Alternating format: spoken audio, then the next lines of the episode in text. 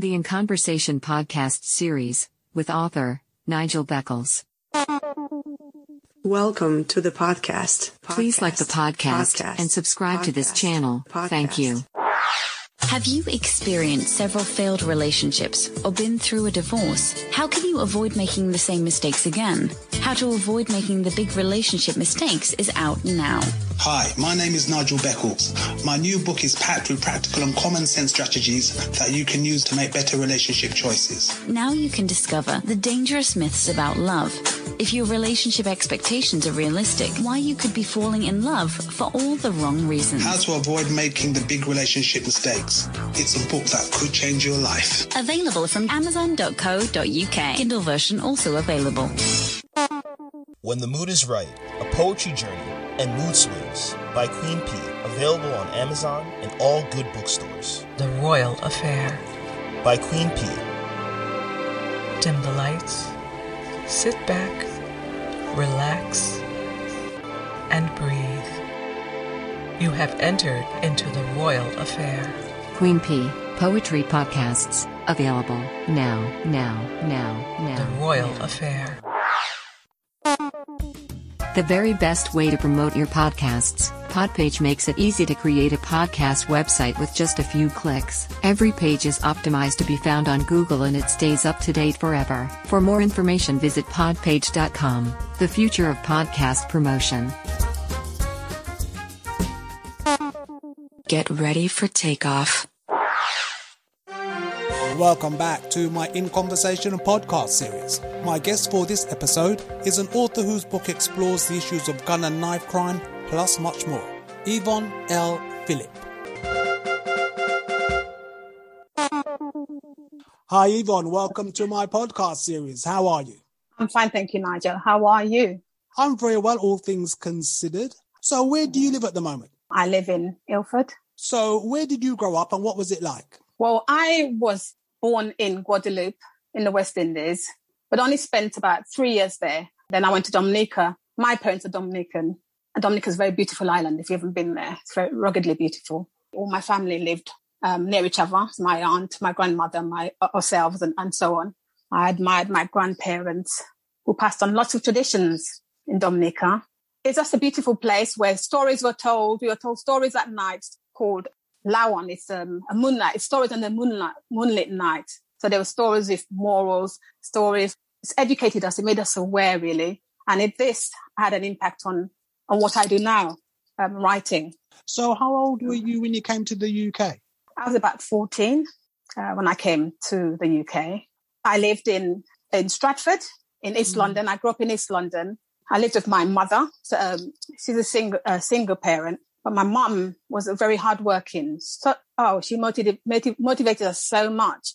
She taught us a lot. She worked hard because there were six of us. Um, one of us, my sister, so, sadly passed away. So the book, the book is dedicated to her. But my mum really did a lot for us that made us very strong. She was a very strong person and she made us the way we are really, really motivated, really energized, wanting to achieve, wanting to learn. We are a strong family who love and care for each other. Well, I understand you have a degree in nursing. Why did you choose that area of work? Nursing. Yes, I've got a degree in nursing. I, as a child, wanted to be a nurse. I wanted to be a midwife and I wanted to be a public health nurse, which is a health visitor here. And actually I have achieved those. I wanted to do nursing because I wanted to care for people. I, I've got this caring, this nurturing aspect in me. And I wanted to look after people. I wanted to get them better.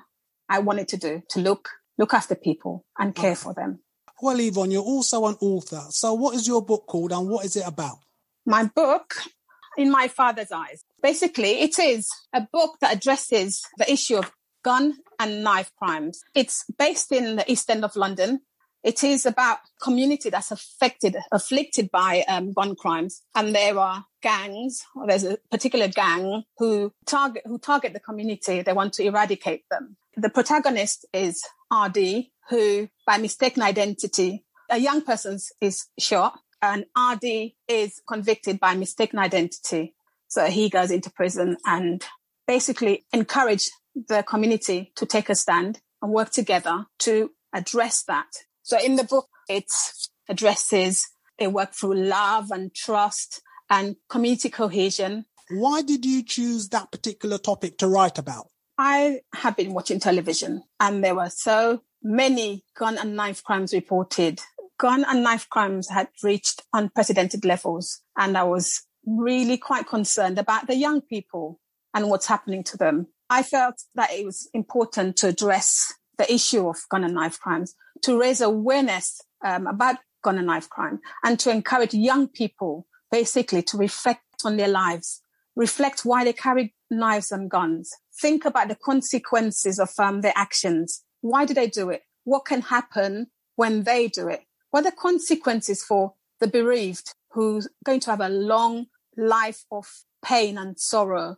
And I wanted to basically empower young people to make changes, to, you know, to take a stand really and change their behavior if they do carry knives. So just basically hoping they will read the book and will be educated about the issue of gun and knife crime and to make changes, empower themselves to make changes in their lives. So what do you think of the police policy regarding stop and search? Stop and search. Uh, um, stop and search is really controversial. It is an issue that needs to be addressed. It's, it has a place, I think it has a place in society, but it has to be done with equity and with dignity and with empathy. I believe that in 2020, one in eight black men were stopped and searched, and that's according to the Guardian.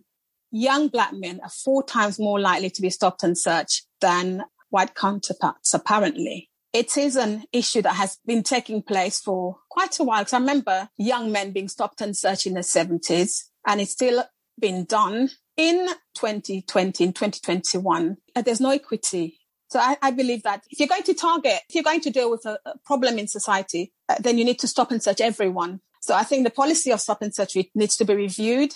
It needs to be evaluated, reevaluated, and it needs to be changed. Well, the issues you explore in your book are, of course, very important. How do yes. you think things can be improved for the future?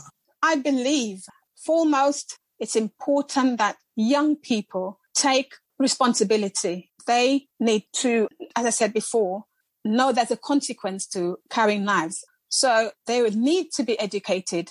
They need to educated about the effects, how, how what um, how affects people, and change really basically change their mindset. They need support, I believe, through mentorship, youth groups.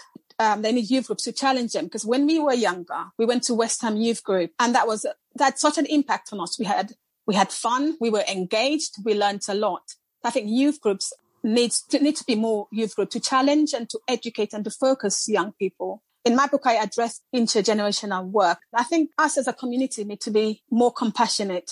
We need to, talk to young people, advise young people, because young people are going through so much, so many challenges in this present current of COVID, of lockdown. So they need to be educated. Government needs to take responsibility. The government needs to take responsibility. The government needs to make sure that provide resources for young people address the issues of poverty because poverty has a really great impact as well on um, gun and knife crimes. Um, I believe young offenders need to be there might need to be a, a system for, for them when they have when they've offended to be re-educated. And we as a community um, need to work together as a multidiscipline, um, education, social, police, mentor. then it will need to be more mentorships as well. Um, we all need to work together to help young people to get through this. We need to support them, basically. So, Yvonne, how can people contact you? I can be contacted at author Yvonne Philip dot mmph at gmail.com. Okay, Yvonne. Well, that has been a very interesting and insightful conversation. Thank you very much for your time. Thank you very much. Thank you for having me. Thank you so much. Nigel Beckles interesting conversations with interesting people, featuring interviews with award winning authors, relationship and life coaches, therapists, musicians, and a wide variety of people with intriguing stories to share. Interesting conversations with interesting people. Available on all major podcast platforms now, now, now, now.